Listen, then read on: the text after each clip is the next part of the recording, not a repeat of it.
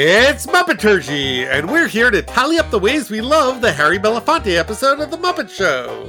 Yay! We love it. Woo! Hey everyone, welcome back. I'm so glad you're here. I'm David Levy, and here today with me are. Michal Richardson. Adam Grossworth. And Christy Bauer. That feels like a different order that we don't do very often. We we change it up. it's good. Yeah. Here is a Muppet News Flash. We are here this week to talk about season three, episode twelve of the Muppet Show. It was produced the week of November 18th, 1978, and aired in New York, February 19th, 1979. As we discussed last time, there was a big break in air dates after our last produced episode. It was number 19 in the air order, airing in between Leslie Uggams and Sylvester Stallone, which we have not talked about yet. In the news, C SPAN launches today, bringing limited coverage of the House of Representatives to TV. What could be more exciting? also exciting, especially from the future, Disney and Universal are suing Sony to prevent them from selling the Betamax home video recorder in the United States. Oh no. The filmmakers are arguing that the machines should be declared illegal because they allow consumers to duplicate their copyrighted motion pictures and television shows and thus reduce the economic value of this material. The outcome is expected to set a precedent. oh noes! VCRs cost six hundred to one thousand dollars in nineteen seventy nine dollars. Right? Lou. I didn't even bother looking that up on the inflation calculator. Oh, Just wow. that hurts. Hmm. Yeah. Man, j- just imagine like traveling back in time with that TiVo and blowing their minds. Or an iPhone. I mean, and that's like a cliche, but really. No wonder we didn't get our first VCR until several years later. Yeah, we didn't get one until I was 12, so like 87, 88. On the Cashbox pop charts, the number one song is Rod Stewart's. I really want to say this correctly. Da ya think I'm sexy? I learned this week that that is how that title is spelled. Da? D A Y A, think I'm sexy. Yeah. Da. Also, I hate Ah, yeah. I hate that song so much. like with every fiber of my being, I hate that song. I just don't understand Rod Stewart as a phenomenon. I don't either, but of all of the songs, like that is the one at the top of my hate list. Uh, two songs I quite like further down the list. Uh, number 14, Don't Cry Out Loud, and number 16, The Gambler, uh, which will appear on future Muppet Show episodes. And uh, th- I, I just, I scrolled down the list very quickly, and at number 93 is the theme from Superman. That makes sense. I mean, it's a Sure. great song. It's a great piece of music. It's a great film score, but I mean, the- former guest Glen Weldon recently went on Pop Culture Happy Hour to argue that it is the best piece of music from a film ever, best song from a film. You know, Yeah, best be- best It's one of my Best favorite movies. It's I one of my favorite scores. It's a John Williams classic, but on the pop charts, Sure. I mean, if they're playing it on the radio, and they were playing it on the radio. Somebody's were weird. And I did. I checked Billboard, and it did. It did hit the top 100 on Billboard as well. Rod Stewart also has the number one album. Our friends Billy Joel, Barbra Streisand, and Olivia Newton-John are still in the top 10. All right. Grease is no longer the word on Oh. the singles chart, but the album is at number 26. On television, on CBS, before The Muppet Show, on the Channel 2 News, I'm going to read from the ad. Some of the world's most beautiful and glamorous women live in New York, Can but the women you'll meet tonight don't quite fit this description. They're known as bag ladies, and chances are you've seen them around. I don't want to get deep into this, but bag ladies was a sure like of the of its time term. I think I've read it in books more than more than I've heard it spoken out loud. Oh, it was a term that was used a lot in the 80s. yeah, like it was what we Yeah. called it was what we called homeless women, but not men in the 80s and 90s or the 80s and 70s, I guess. And like like there's a character in Rent whose official exactly name I thought of. is lady with bags, right? Not bag lady, but lady with bags. I don't know. It just like I in the 80s it was like, oh, bag ladies, bag ladies, bag ladies. But like there's no male equivalent. And then it just Well, the male you know, equivalent is hobo. I guess so. But homeless man. It was like bag ladies and homeless men. I don't want to get too deep into this. I have nothing to say that's insightful about it. But it really like it just stuck out to me as like Newsflash: the media treats women worse. Well, and like, and you know, also newsflash: the media it treats homelessness and you know people who are suffering terribly as well. Right. But I don't know. It stuck out. This whole ad is terrible. Obviously, we'll have a screenshot of it in the show notes. Uh, following the Muppet Show on Channel 2 in New York, uh, Wonder Woman. This is season three, episode 17. So this is not new, but I don't think this has been in our Monday night lineup before. That is followed by our regular Monday night friends, MASH, WKRP in Cincinnati, and Lou Grant. You know, Wonder Woman only lasted three seasons, so maybe this was the beginning of the end where they're just like shuffling it around from week to week. Oh, maybe. Also, every season was like wildly different from the season before. So that's fun. On ABC, uh, we have Roots The Next Generation Part 2. Something called Salvage One, uh, a one season wonder that ran for 19 episodes. Harry runs a salvage operation in which he and his partners reclaim trash and junk and sell it as scrap or as other things. I don't know what that means. Harry also has a homemade spaceship, which he sometimes uses to reclaim junk satellites. Okay. Uh, Harry was played by Andy Griffith. mhm. Okay. Great. And on NBC, I know Michal's waiting for it. I cannot wait. Little House on the Prairie, episode Barn Burner. Yes. Judd Larrabee, the town bigot, is accused of setting Jonathan Garvey's barn on fire. What's Okay. Jonathan Garvey's crime? Is he like Irish or something? Ah, Uh, no, John Garvey defended the town black man. Don't you think there'd be more than one town bigot at this time? I'm just I mean- impressed they have a black man in the prairie. So I actually, of course, I watched it, and um, I looked this up. the black man was played by Moses Gunn, who uh, did many things, but uh, the notable role to me was Booker T. Washington in the movie of Ragtime. Um, I was very delighted to see that this was not his only or even first episode because I was sure that they had invented this character for the sole purpose of abusing him in this episode. But he apparently was around a decent amount, as was Judd Larrabee, the town bigot. So good for them? Question mark. I do, but I don't want to see a band named the Judd Larrabee, the town bigot. Judd Larrabee and the town bigots, I think, would be the No, Man. Judd Larrabee and the Barn Burners. also good. also good. Yeah. Hmm. I'm going to put that on my list. Yeah. At least in the world of this episode, barn burning was punishable by death, but assaulting a child was not. The child had it coming. I mean, depends on the child, right? I don't know. If the child is in the barn, how does that figure? the child was in the barn. Uh, Oh, well then. but I mean, then he left. It doesn't matter. Anyway, following Little House on the Prairie is Backstairs at the White House Part Four. Uh, this is a miniseries. Obviously, they're chasing you know the successive roots based on the autobiography of a woman who worked as a seamstress at the White House from 1931 to 1961 over four administrations. Leslie Uggams, who we're going to talk about real soon, played the book's author. It also starred Louis Gossett Jr., Celeste Holm, Harry Morgan, Estelle Parsons, Leslie Nielsen, Cloris Leachman, and others.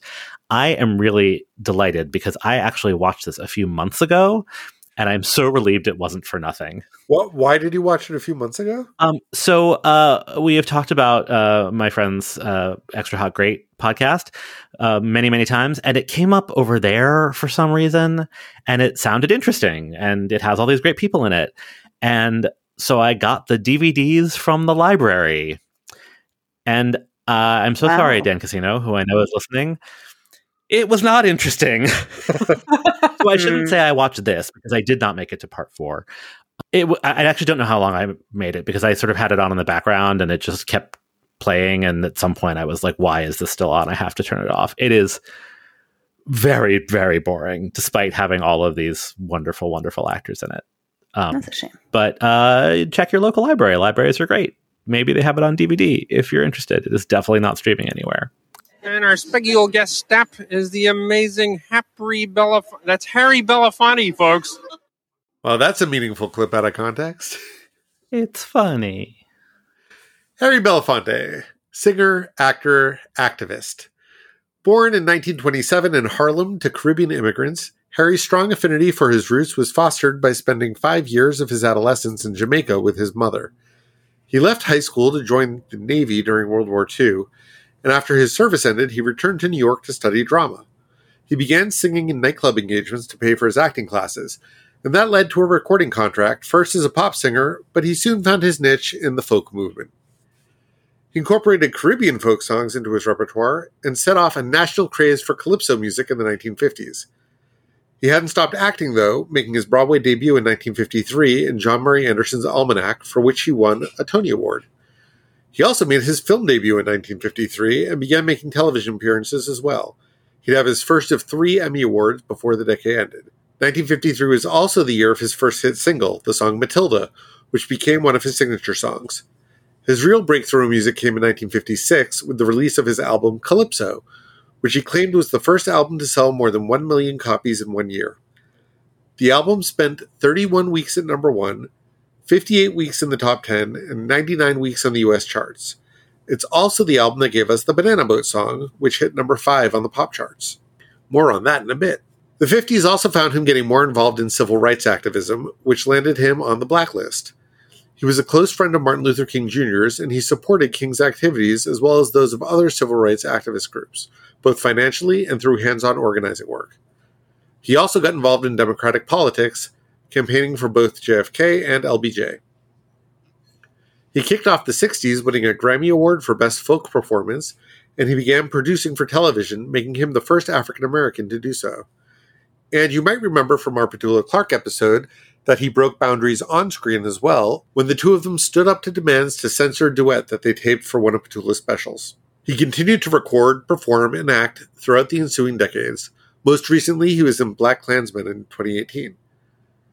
His humanitarian efforts also never let up, including involvement with African causes, including being a part of USA for Africa and in We Are the World in the 1980s, prostate cancer awareness, and many, many decades of service with UNICEF. Nor did his political activism cool down. He's been an outspoken critic of the U.S. policy towards Cuba and of just about everything George W. Bush did, as well as being a vocal supporter of Barack Obama and Bernie Sanders. In 2017, he was an honorary co chair of the Women's March on Washington. He's won more awards than I have time to list, most recently being inducted into the Rock and Roll Hall of Fame this year, 2022. And at 95 years old, he is the oldest living person to have received that honor. Uh, so that's Harry Belafonte. What are your all thoughts, feelings, memories, preconceived notions about him going into this episode? I am aware of the songs that he sings in this episode and the other song that you mentioned in this list, Matilda, mostly because of parodies of those songs. I was like, we're going to get to Allan Sherman, aren't we? I mean, it doesn't take me that long to get to Allan Sherman. But yes, we can link to my Zelda. I I mean I know that I know this episode very well. This is one that I have very fond childhood memories of. I think the Banana Boat song, like the chorus of the Banana Boat song was sort of like became sort of like a weird I don't know if it like was a children's song or if it was just thing that like my my parents would sing. Um and uh of course Beetlejuice. Uh and I was aware of all his humanitarian work but like as a personality, it's like it's kind of just as an on-screen personality, it's kind of just this, uh, which is you know not not too shabby. It's pretty great. But like his you know his music is is is endured. Like I think just by its placement in things, right? It's it it pops up surprisingly frequently, and and I think this is a pretty classic episode. And like Beetlejuice uh, has certainly stuck around.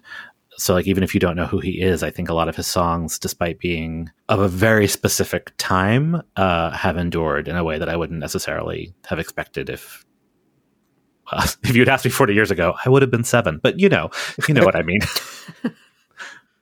Or if it hadn't been for beetlejuice.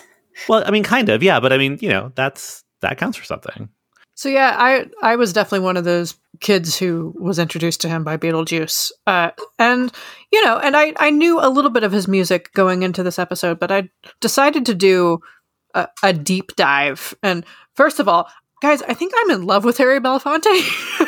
totally reasonable i hear you yeah. I mean, for one thing, uh, especially in the the era of his Muppet Show episode, he was beautiful. hmm Smoking. Um, but also, what an instrument! Like, if you if you listen to go beyond like his like you know like up tempo calypso bangers, which is hard because like you put on something like Angelina Angelina, and like I'm like cool, let's play it five more times because I haven't stopped dancing. But if you if you put on like some of his like jazzier pop stuff. Oh my god, what a voice! What a voice!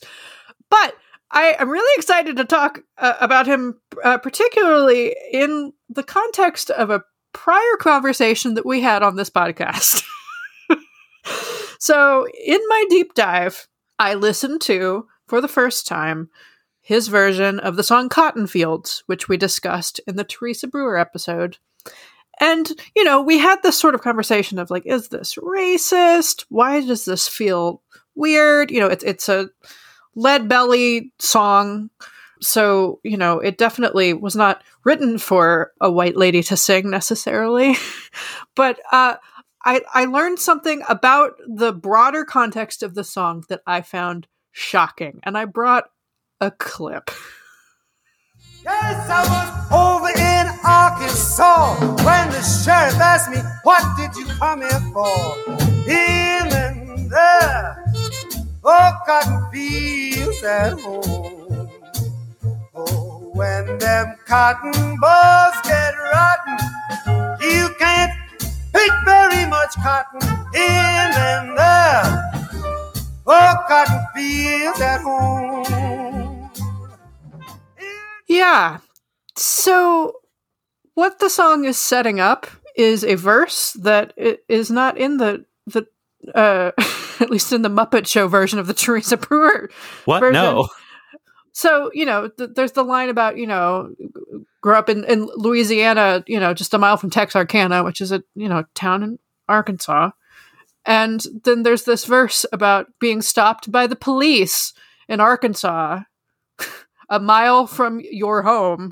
Oh, Yeah, the song's political. The song is like explicitly political. Huh. It just it gave me a lot to chew on because I was like, oh, suddenly the song has context. The like, you know, when the cotton b- balls are rotten, you can't pick that much cotton. You know, like guy looking for work. You know, like the slavery connotation. It's just it's a lot. It's a lot. It's interesting that as part of his civil rights activism, he also refused to tour in the South for a number of years uh, because of the situations that the song describes. I feel like we've tipped our hands, but Christy, what'd you think of this episode? You know, this is an indisputably great episode, and I loved it. However, in the broader scheme of the show, I got some quibbles. Really? not not with Harry Belafonte, who is perfect and wonderful, and I love him so much. But uh, with some of the Muppet interstitial stuff, I think they dropped the ball a few times, and they kind of tread some well worn ground in some of the sketches. But I mean, overall, yeah, amazing, amazing. David? Yeah, great episode. I always say that the way that I can tell a perfect episode is that when it ends, I feel like it's shorter than the other episodes because it's just gone by so quickly because I'm so absorbed in it. And that is definitely the case with this one. Uh, I wouldn't exactly call it a no skips episode because a little bit of Louis Kazager goes a long way, but definitely one of the all time best, if not the all time best. Michal? Yep, right up there. I mean, it's not just a great episode, but it's an episode that, um, I mean, we'll talk about this when we talk about the finale, but there's a spirit to it that taps into what people remember nostalgically about the Muppets, this innocence and their philosophy. Um, that's, I think, what people remember about this episode, especially. There were a couple of spots where I got bored, but mostly this is one of the all time greats. Yeah, agreed. It's in it's in my top three so far. It's probably going to stay in my top five when we're done with all this. Uh, it's a bad pigs in space, but uh, yeah, that's my only. That's that's what keeps it from being perfect for me. Harry Belafonte, 30 seconds to curtain, Mr. Belafonte. Thank you, Scooter. Say, uh, is everything all right? Oh, yeah, everything's okay. Except, you know, I haven't even done the show yet, and already somebody started to put me down. No. Oh, what do you mean? Just now I heard somebody outside my door say, Don't go inside that dressing room. Crazy Harry's in there. Oh, well, they didn't mean you. You see, Crazy Harry's a mu- Crazy Harry?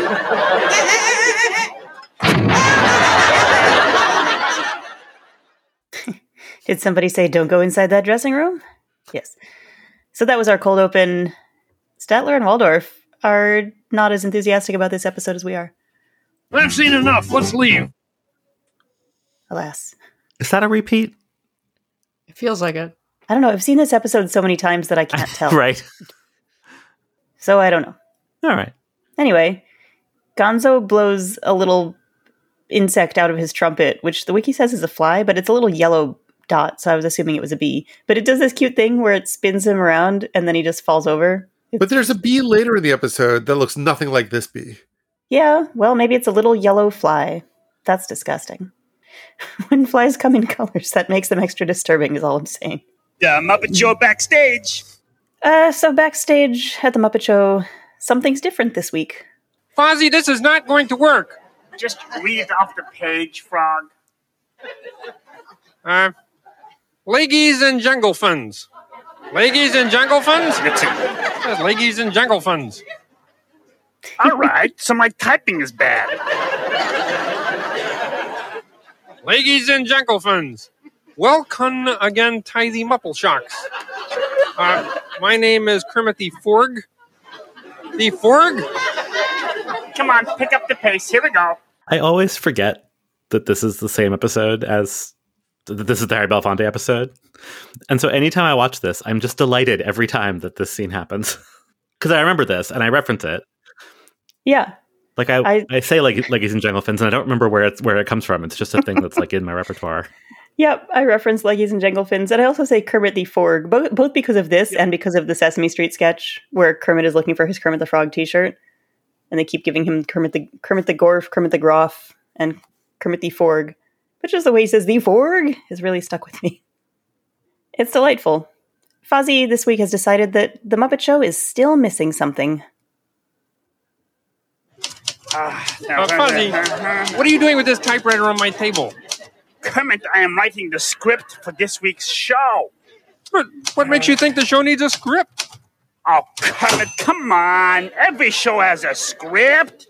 Yeah, that way you leave nothing to chance. Hey, guys, guys, hey, hey, hey. Here is the musical moment for this week. Uh, curtains open. Lew Zealand and Rolf do something funny. Curtains close. Close. It's so beautiful. I love this so much. This is something that I reference in my everyday life of like when I'm just trying to indicate a yada yada yada. I'm like, yeah, the current curtains open.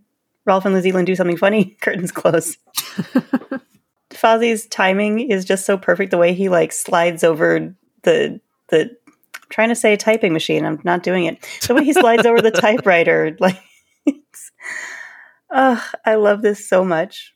So just just to be me, dramaturgically speaking, it makes no sense that this scene comes after the clip that we heard before it. Yeah, When Kermit is already reading from the script that, That- Fozzie that- has written. that's my quibble. Yeah.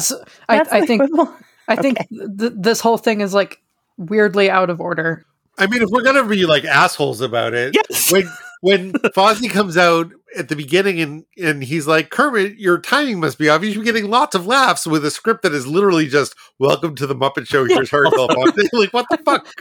Well, yes, Right. Fozzie's a little bit stupid. Like Yeah. that that doesn't actually bother me. I mean, it makes as much sense as any of the other things that have happened in s- similar situations where it's like, oh, the guest star is supposed to be on stage. Why aren't they here yet? Or, yeah, the fact that Fozzie is just typing this out as people are going on, Yeah. and that Kermit is saying, "What makes you think the show needs a script?" Like that's all. Yeah, none of that bothers me. I mean, also like there's no. If you look at a keyboard, there's no way that you could type leggies and jangle fins when you're trying to type Without ladies. intent. Like that's all fine. That's just funny. It, but it just doesn't. Like, why would Kermit ask? Like, I can suspend my disbelief to a point. But then Kermit asking Fozzie what he's doing when he has already read from the script that he is writing is the part that I can't is the bridge too far. Yeah, agree. No, that didn't bother me. Hmm. it didn't bother me, but also I've seen this episode many, many times, so it just stopped registering with me. Yeah. Anyway, still great. Still great. Yeah. Very funny. Still great.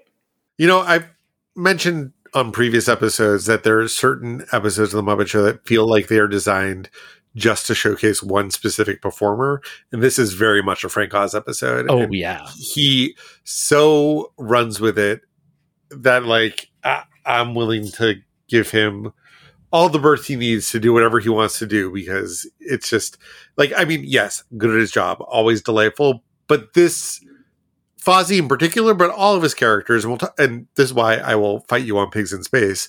Uh, I just think he is at like a next level in this episode, even compared to his already very high functioning level that he's usually. Yeah, no, that's true. I agree with that completely.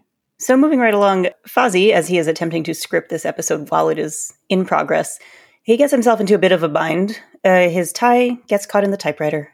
Hey, Fozzie. Oh, hi. Hi, Rolf. How's it going? Oh, well, gosh, I, um, I, uh, um, You're stuck, huh? yeah. Well, listen, it happens to all writers. This does? Sure, it's what's called writer's block. Oh, oh, oh, You know, you know where you can't come up with the next line. Yes, well, I, uh, I can't come up with the next line. Oh, well, maybe I can help. Let me see what you last wrote here. that is the sound of Fozzie getting pulled by his tie into the typewriter. Uh, I love this episode so much.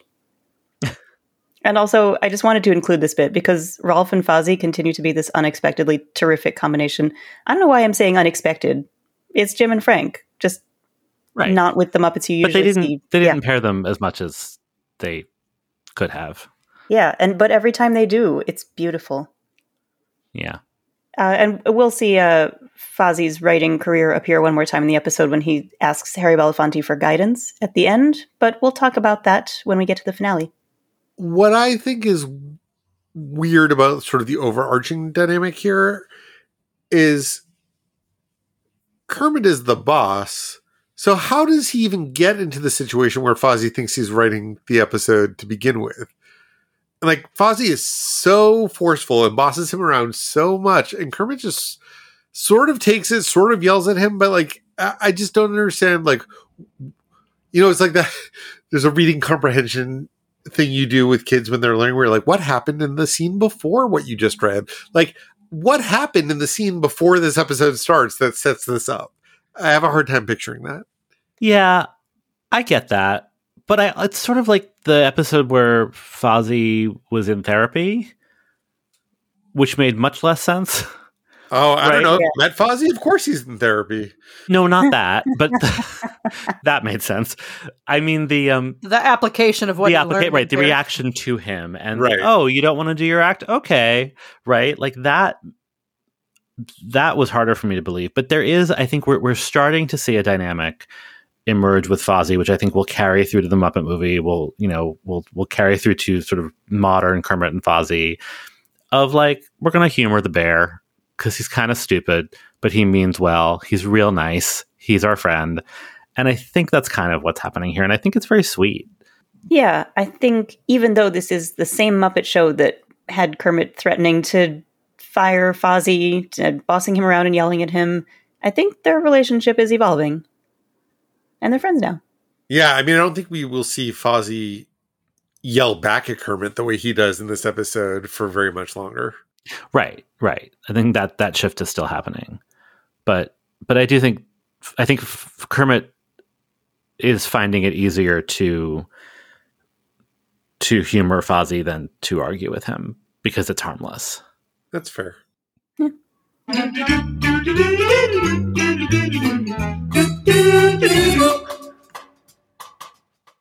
Yay! More opportunities to profess my love for Harry Belafonte. Yay! Ah, so dreamy. Uh, And he was 50 years old when they shot this. yeah, dude. Yeah. And smoking. Let's talk about some songs. So, th- the very first song needs no introduction, and yet it definitely gets one. That was terrific. I, I bet you must have sang that song a bunch of times on TV, huh? No, no. As a matter of fact, this is the very first time. This here on the Muppet Show is the very first time you sang this. You Very mean first time. That's why it's very special to me. you bet it is, and to us too. Okay, I tell you what, we're gonna do it up really perfect. Hey, pigs, pigs, come on in. This, this is your pig chorus. Okay, and uh, and I'll take care of everything else. Don't worry, this is gonna be great. Are you sure? Trust me. What what song are, are, are they talking about, you might ask? Let's just hear it. Our clips are a little unusual for us this week. This is from the end of the song. And it's a longer clip than we usually play because, frankly, I was delighted and I didn't want to cut it. But if you haven't watched the episode, just know that many, many shenanigans have occurred before we reach this point. Day-o, day-o, day-o, day-o. Daylight come and we. Daylight come and we want go home. Day, day. Again, please. Day, day. Can we can we do it all together? Yes, sir. I'm sorry. Here we go. All right. We said that, we said that, we said that, we said that, we said that, yeah, yeah.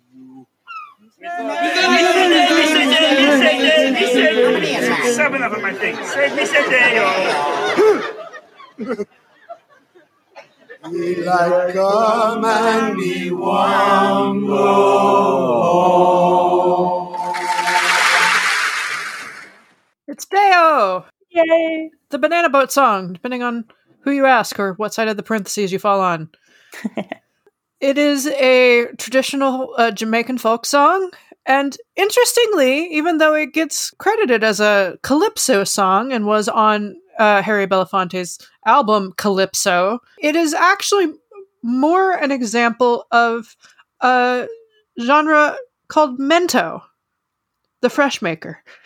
I tried to do a little bit of research on the difference between calypso and mento, and th- there aren't like a ton, so it's not one of those things where it's like, oh my god, how dare you call this calypso? Like most people are like, no, Day-O, it's a calypso song, but it has to do with instrumentation. Mento is more Jamaican, a calypso is more from Trinidad, and uh, yeah, there there are sort of weirder, more acoustic instruments used with mento. Calypso had a moment in the 40s and 50s, and Harry Belafonte was obviously at the forefront of this. And w- we, uh, David mentioned this a little bit at the top, but um, Calypso uh, was uh, Harry's second number one album, and it was number one for 31 weeks. Think about that for a second. 31 weeks. It's Of bonkers. Calypso. And Yeah. yeah, it, it was in fact the first album to sell over a million copies. Singles had sold over a million copies at that point, but yeah, long albums. This was the first one. It's quite an achievement. And another fun fact Harry's first number one album, uh, the album before this, which was just called Belafonte, was the first ever number one album on Billboard's top 200 albums chart. Hmm. But yeah, the song, as previously mentioned, peaked at number five on the Hot 100. This is delightful. This is the perfect melding of uh, earnest guest star and Muppet shenanigans, and a brilliant showcase of Frank Oz. It's so beautiful. It's so good. I love it so much. I love so the the the bit that we played from the intro about it being the first time he's done the song on TV uh, is true, and it was really important to him, and he let them do this to it, which I love. In the book of Muppets and Men, he's interviewed along with many of the guest stars, but there's a a, a pretty long chunk of his, um, and it's also uh, excerpted on Muppet Wiki and he talks about this. He says, I, I seldom do television appearances, but I have always had the highest regard for Jim Henson's taste and artistry. So when I was invited to be a guest on the, on the Muppet Show, I saw that this might be an opportunity to do something very worthwhile. Uh, in addition to Turn the World Around, which we'll talk about in a bit, uh, Henson had pointed out to Belafonte that standard material was also required to help entice the audience. so basically, yes, we will do your very earnest stuff, but can we also do something fun? And so Belafonte agreed to sing the Banana Boat song, and but like I love that like he he let them do so much shtick with you know something that that obviously was also very important to him, and like he's clearly having a genuine good time with with Fozzie. It's great. Yeah, this is one of the episodes that we taped off TV when I was a kid. So this episode is burned into my brain. but I don't think I ever properly appreciated how much fun Harry Belafonte is having and the the performance that they get out of him. And the way that he just it speaks so earnestly with Fozzie when Fozzie says, "What's a tally man?" and Harry just sits down next to him and explains it, and the way he laughs at everything that the Muppets are doing, the timing that he has with Fozzie, and the way that he like says trust me at the end of the number right back to him. So good. It's so lovely. Something else that I noticed in this round of viewing is that Beauregard has these eyes or this eyebrow ridge, I guess, where he can like squint and open his eyes again. That like I guess I sort of knew because you're used to thinking of him squinting, but he plays it up when they're singing this song. And that's what when the a few weeks ago when the sandbag hit him on the on the head.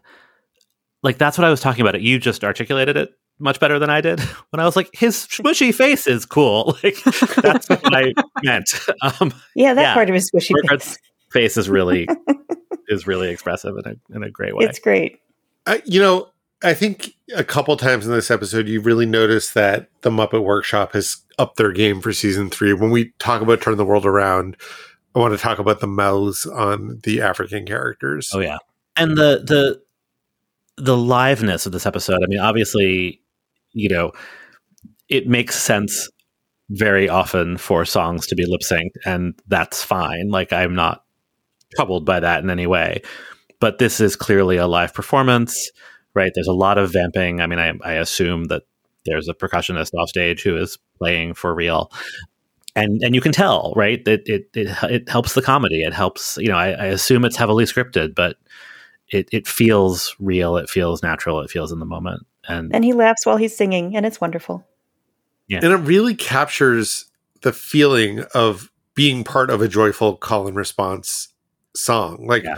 uh, you know, for, for anyone who went to summer camp or was part of a youth group or, or I guess like goes to like the right kind of religious services, like this is an experience that you can have. And, and even like, and especially the way that Fozzie is like sort of fucking up and whether it's intentional or not, like adds to the communal joy of the experience. And, and even just sitting on my couch as an observer, that felt very infectious to me. like even the laugh track, not so much in this, but the in, in the the drum battle, like the it's not so much a laugh track as an applause track, but like that felt more real. And I know that it's fake, right? But they're like everybody's um on their game in a different way because it all feels so much so natural and so so affecting.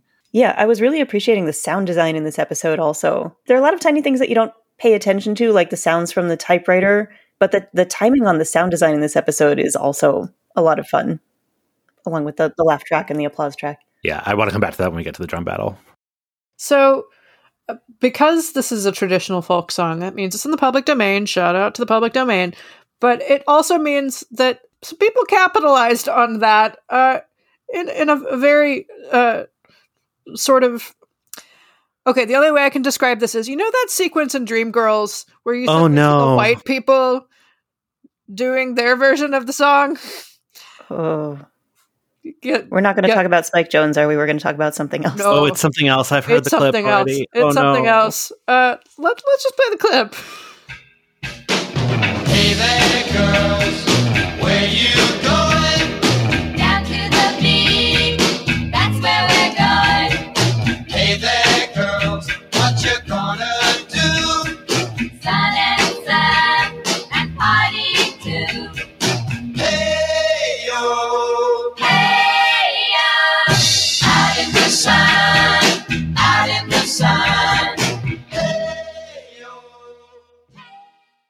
Wow. Yep. like you you sent me that before but until you described it in in in dreamgirls terms i didn't really connect what was happening yep. Yep. It, it is a, uh surf party song called Hey Yo. Hey, uh, yeah. So, anyway, that's just a Bless fun, their hearts. fun I, curiosity. I need a palate cleanser Let's do it. Come, Mr. Tallyman, tally me banana. Daylight come and me wanna go home. Come, Excuse me. I'm sorry. Excuse me. Uh, what is a tally man? What is what? A, a, a tally man. You're saying tally man. What's that? Well, well, he's the boss. The tallyman is the guy who, who counts the bananas as they go into the hold of the ship. And without him, there's just just no work. He's a very important man. Ah, could I be a tally man? Sure. Oh yeah, oh, terrific. Okay, here I am, the tally man or the tally bear. Ah, Much better. That banana boat's a wonderful number. Yeah, and look what they did to it. I have a good mind to go home. You had a good mind, you wouldn't be here in the first place. Speaking of the public domain, So we get a repeat song, but not in the manner that we're used to getting it. You know Tea for two? Tea for two. I know it backwards. Oh, good, because that's the way we want to hear it. Good, because that's the way I'm going to sing it. Oot. Rough eat. And eat, rough oot, Ooya. Rough eam. and eam, rough ooya, Ease. ootanak, A weep a wow. Eep. Blue. Ew.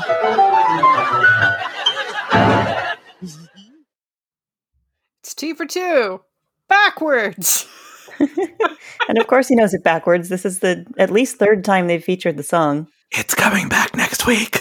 Oh my god. Um Like, so- someone have a bet that they're doing it three weeks in a row? Like, what, what is going on with that? yeah, there's got to be some secret reason to this. Um, but uh, the good news is I found something new and weird to talk about regarding this song, which I just learned about, which is there is an orchestral piece called Tahiti Trot, uh, which is uh, Demetrius Shostakovich's uh, Opus 16 that is from 1927. And what it is, is uh, a friend of his made a bet with him. They had just listened to the song. So Tahiti Trot was the Russian version of the song. As a reminder, of this the original song is from No No Nanette. It's a Vincent Youmans song, and uh, they the translation in Russian basically came out to Tahiti Trot, and so. Shostakovich and his friend were sitting around and they listened to the song and then his uh, and Shostakovich was like 21 at the time and his friend was like hey I I bet you a hundred rubles that you couldn't sit down and orchestrate this song from memory in an hour.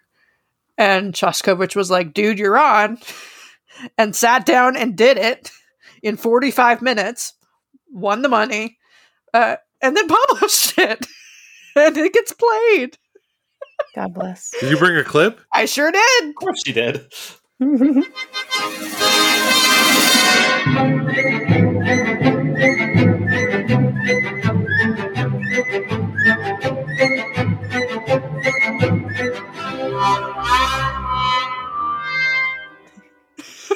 I love it. it's, re- it's really delightful, actually. I It recommend is. listening to the whole thing. Ah, so uh, we get some more bee shenanigans in our UK spot.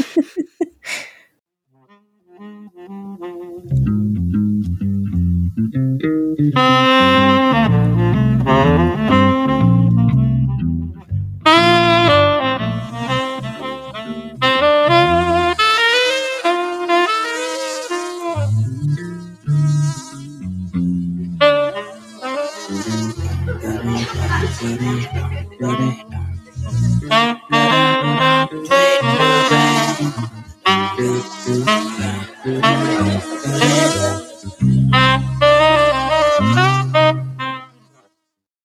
this is uh, Floyd and Zoot duet of Honeysuckle Rose, which is a Fats Waller song from 1928. Andy Razaf wrote the lyrics, not that that's relevant here. And it was part of an off-Broadway review called Load of Coal that premiered at a venue in Harlem called Connie's Inn. It was a soft shoot da- number, which, you know, it's nice to see people doing soft shoot, something that's not Tea for two.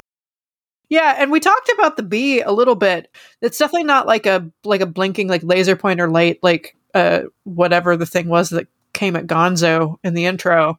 It has more like Waldo the Spirit of 3D vibes, I think. Yes. It's a little bit scary. So I I stared very intently at this bee to try to figure out was it a puppet? Was it animated? Was it superimposed? Was it in the room with them? And I, for the life of me, could not figure it out, even on a giant TV. Did anyone actually know what the effect is here? I couldn't figure it out either. No. It's very impressive. Was it? Like it looked like a little bee, like there were little wings that flapped, unlike the laser pointery thing from the beginning. Hmm. I thought it was just like an animated something. Maybe. But yeah, it was animated so differently than the bee or fly or whatever the insect was at the beginning. You'd think they would have animated the same way. Anyway, regardless of the bee, this happens to be like a great rendition of this song. Like they're not holding back. They could have just done whatever because it's there for a joke, but but this is a legit performance. Yeah. Yeah, I, I was a little bit mad that it was interrupted. Such is the way in the Muppet Theater. So is life. I think that number raises a pertinent question. What's that? Why did they do it? So next, my boyfriend Harry Belafonte and Animal get into a drum battle. Your other battle. boyfriend, Animal.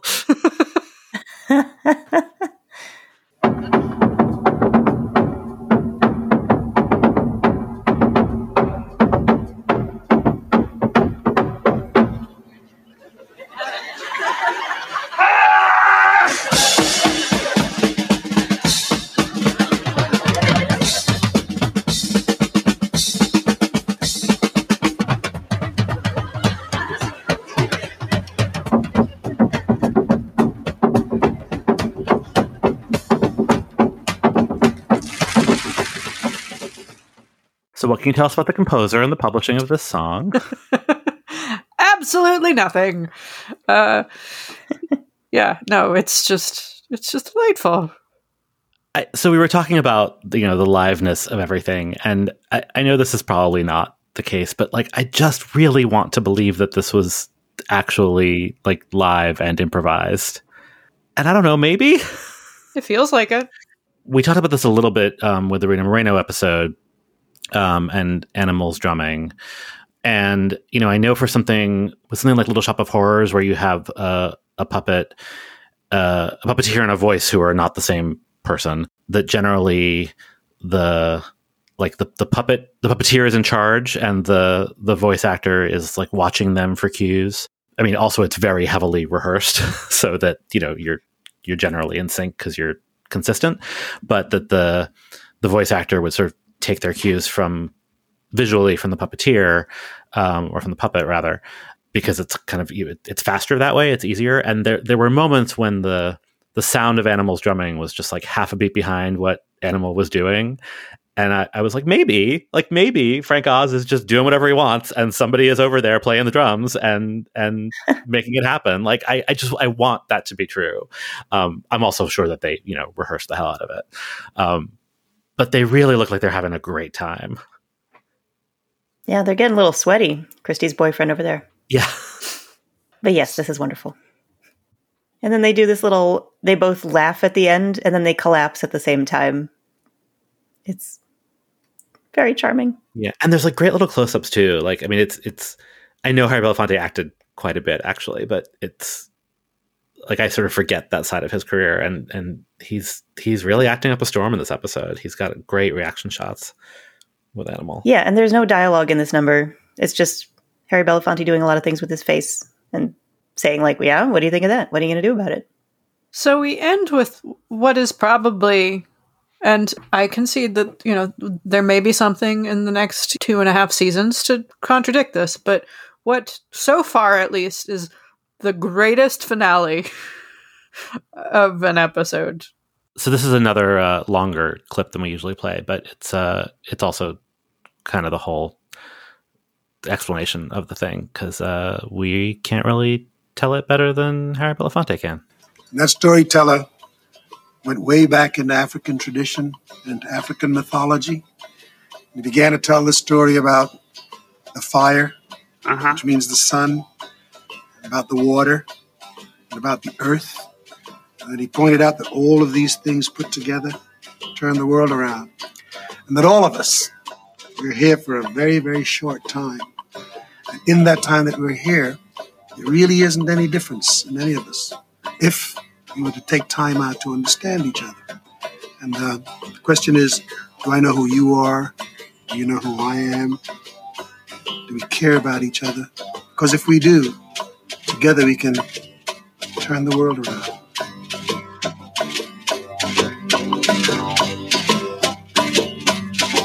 We come from the fire, living in the fire. Go back to the fire, turn the world around. We come from the fire, go back to the fire, turn the world around. We come from the fire, living in the fire. Go back to the fire, turn the world around.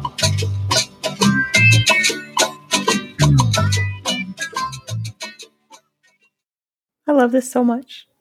Yeah, I was like, keep going. I don't, it, I don't know why it makes me cry, but it makes me cry every Yeah. time. I mean, Every it's beau- time. it's beautiful. It's truly don't really, know. really beautiful. So, what's interesting about the song is he introduces the song as being like, well, it's like a folk song that I, I I came across in Guinea, but he does in fact get like the writing and publishing credit for it. Harry Belafonte and Robert Friedman are the the credited writers for it, and you know, I'm I'm, I'm sure it's a matter of you know adaptation of you know an existing folk song the- into I think it's like a, a it's a it's a story. Like the, the storyteller was telling the story and then he he turned that into the song, I think is the Yeah. the gist. But yeah, it, it was on an album called "Turn the World Around" from the year before, uh, and uh, after spending a lot of time uh, recording mostly pop music, uh, Harry had pivoted back into world music. So uh, this is th- the title track of that, and yeah, it's it's really beautiful. The puppetry is really beautiful. Yeah, like I mentioned before, there's something really interesting about these uh, African mask characters that they've created where their mouths work differently than we're used to seeing Muppet mouths work. It's not the first time this season we've seen them, but I think it's the most elegant way where usually Muppet mouths are large so that there's a lot of movement and like the, the whole head can move to to to sort of emphasize the the talking. Here they're they're the mouths are like within the head like there's not the the big flappy head dividing line that you get for most of them so instead it's just like lips that move it, i'm not doing it justice but it, it's really it's a different effect it makes them look more interesting more realistic less like a hand puppet uh, it's very cool Yeah, well, and they're I mean they're masks too, which right. So they look like sort of masks come to life in this uncanny way, which is the point. They're yeah. They're. I was also taken by their hands. Uh, one of them in particular, they're all playing little percussion instruments, little shakers and things, right? And they're. I think because of that, right, their hands don't move the way we're used to seeing Muppet hands moving either, which I think is just by by virtue of the action that they're doing, but it's still really noticeable. So yeah, I mean, if you if you haven't watched this episode, I mean, first of all, how have we not convinced you yet to go and watch this episode? But yeah, these are four um, African masks, and you know, which you know, we we're we're often very quick to call things out as problematic on this podcast. Uh, so this is also from uh, of Muppets and Men. That when the song was chosen for the show, the designers at the Muppet Workshop did background research on African masks to serve as the chorus. While these would be patterned very closely on real African masks, Henson was very particular about selecting the final designs, since, as Belafonte recalled, he didn't want to cause offense by choosing masks that would have some religious or national significance. So, you know, I think if you were doing this now, this probably would not be the choice. You, uh, you know, certainly if, if I were producing this now, I, I would probably say, like, let's incorporate some actual puppetry uh, from Guinea or something like that. Um, but this was certainly done thoughtfully. It was done with Harry Belafonte's input, and I love it. Yeah. so that's that's my take. It's gorgeous. Um, It is. Yeah.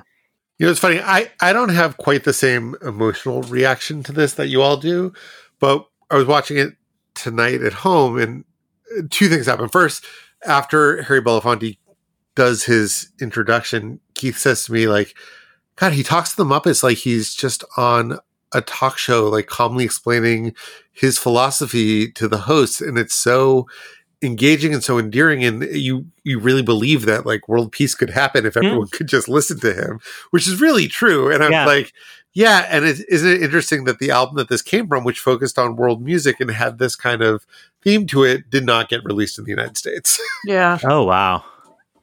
um, and then the other thing is that I said, you know, like, did not get emotional during it, and I was like, oh, and you know, uh, Harry Belafonte performed this at Jim Henson's funeral, and just saying that sentence, I started to tear up. yeah, yeah, and that's there is a you know, we'll put that YouTube video. Yeah. the show notes. Um, Yeah, it's and these Now, is there anyone else's funeral who you just watch on YouTube over and over and over again? Maybe Michael Bennett. back to the masks. The three of the four masks are um, on display at the Center for Puppetry Arts in Atlanta. So I have seen them up close, and I'll put some photos, very non-professional photos, uh, in the show notes as well. And you know, I don't know if this is like a, a a product of the museum like restoration and preservation but they really do look like they're carved out of wood too which i think is part of what makes them look you know they look muppety but they don't look like regular muppets they are they are really quite beautiful and quite detailed for something that uh, i believe did get used a couple more times but was really only intended to be used once.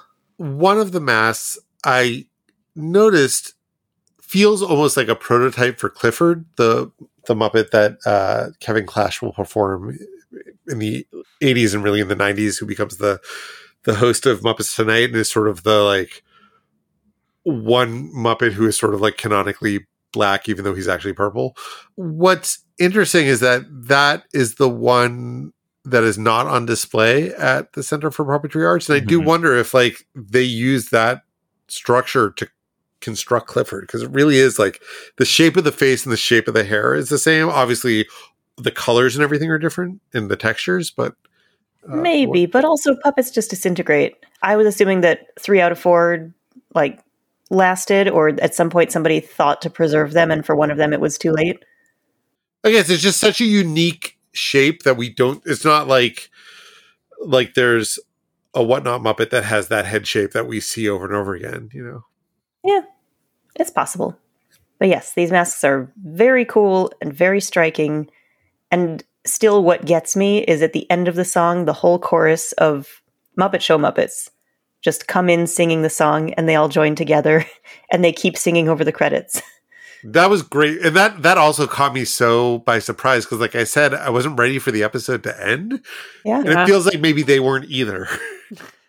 so like they just tried to get every last second of showtime they could by running the credits over this number. and then they do this neat musical trick that uh, Gonzo starts playing his trumpet, and it, it actually it turns into the closing theme, and it blends with the song. Which I mean, they've never done this before, right? It's always They've they've uh, changed the theme. they've changed the occasionally when- theme, but they haven't they haven't blended it into a song like right? We always Yeah. get a, a Statler and Waldorf tag, or you know, or something in its place. and here hear Statler and Waldorf sing along. I it know. melted their ice cold hearts. just like And mine. even Zoot gets to play the right note at the end. yeah. So is life a buddy war. So is life. So like a buddy war. So it's like. So it's like. I love this so much. I have to admit, I did not catch that he was playing a variation of the Muppet Show theme song until you pointed it out. I I got that. fr so I have because this song is hard to find. Um, like in my iTunes, I have uh, I think a live recording of it, and I years ago like ripped this from the episode, so it lives in my iTunes. So I have heard this like this entire track dozens of times and didn't realize that's what was happening until I read it on the wiki. I was like, oh yeah, it's very cool. That is very cool. I didn't notice it either until you pointed it out. But it's so great. I've been reading the book How to Be Perfect by Mike Schur, which is um, kind of an exploration of the moral philosophy that they used in writing The Good Place. Um, so I've I've been thinking a lot about morality and what we owe to each other and if there's any possibility for humankind um, to turn out okay. Um, I love that the introduction that Harry Belafonte gives to this song feels like it connects to that idea that the only way we're going to make it through this thing is if we help each other out, Mm. people. Yeah, but it, it doesn't surprise me that this song is also a Unitarian Universalist hymn now. Never mind that jazz. Listen, turkey. What? And get out of show business? All right. As though anything could possibly follow Turn the World Around, let's talk about uh, a couple of the more skippable moments of this episode. So, this week on Pigs in Space, Dr. Strange Pork introduces his Dissolvatron, which dissolves items out of one location and reconstitutes them in another location.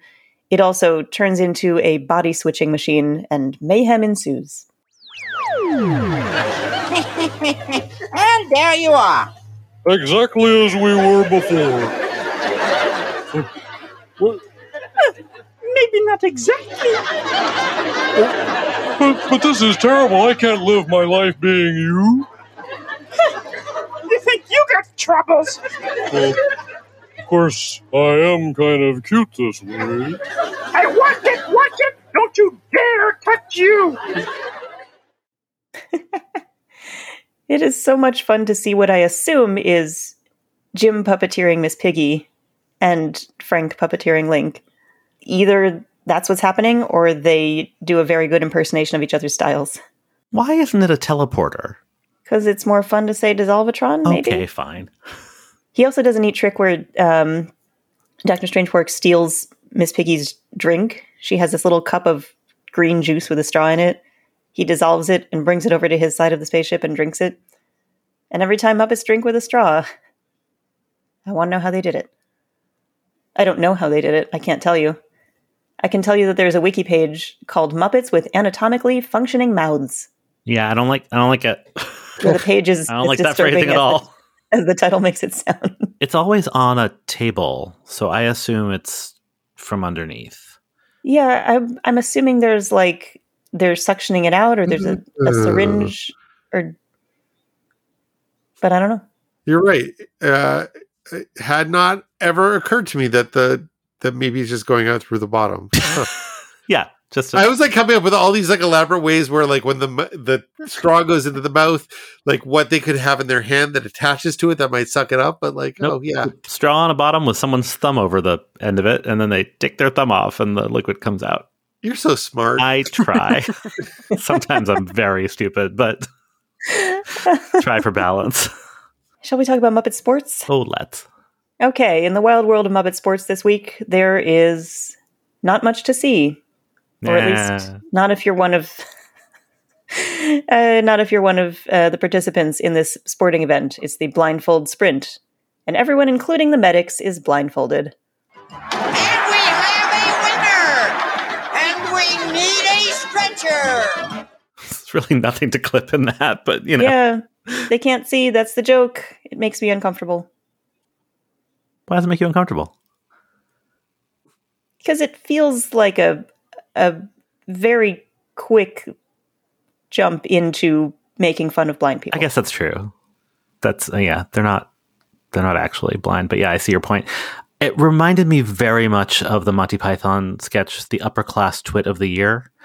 The joke there is that they're so stupid that they don't know how to run the race, um, but the visual is basically the same. They're running around and crashing into each other um, because they they don't know where to go or what to do, and it, it's like sort of an identical sketch without the blindfolds. But you know, upper class twit is a very British joke that I don't think you could quite pull off on the Muppet Show. It did feel a lot like the SNL sketches with Governor Paterson, where at the end of the sketch he would just like wander into the camera. Yes, which were ableist, but he was our governor, and it was really fun making fun of him. I'd forgotten all about this. I mean that that's the answer to why this makes me uncomfortable. Yeah, no, no, I get it. I get it. Anyway, we love this episode. because the end of this episode is just the the song continuing on. We don't get an ending Statler and Waldorf clip, so we have no way to get out of Muppet Muppeturgy. So we're going to be talking to you forever. How convenient. I do have one final thought, which is a thing that I forgot to mention earlier in my, you know, lovesick haze. Uh, cool thing about Harry Belafonte, I my last apartment in New York, I used to live a block from the Harry Belafonte Library, which was dedicated in his honor in 2017. And, and looking into it, I learned that when it was dedicated, he was the f- first person in a hundred years to have a library in the New York Public Library System named after them. So excellent. It's awesome, and it, it's a very good library. It's on 115th Street. It's very cozy. Yeah. Do they have bananas? No yes, bananas. they have no bananas. Well, thanks for listening to this episode of Muppeturgy. Join us next week to get clued in on the Lesley Ann Warren episode of The Muppet Show. You can find us on Twitter, Instagram, and Facebook at Muppeturgy or on the web at Muppeturgy.com. Our theme music was composed and performed by Christy Bauer. Our show logo was created by Todd Bryan Backus, and this episode was edited by me, David Levy.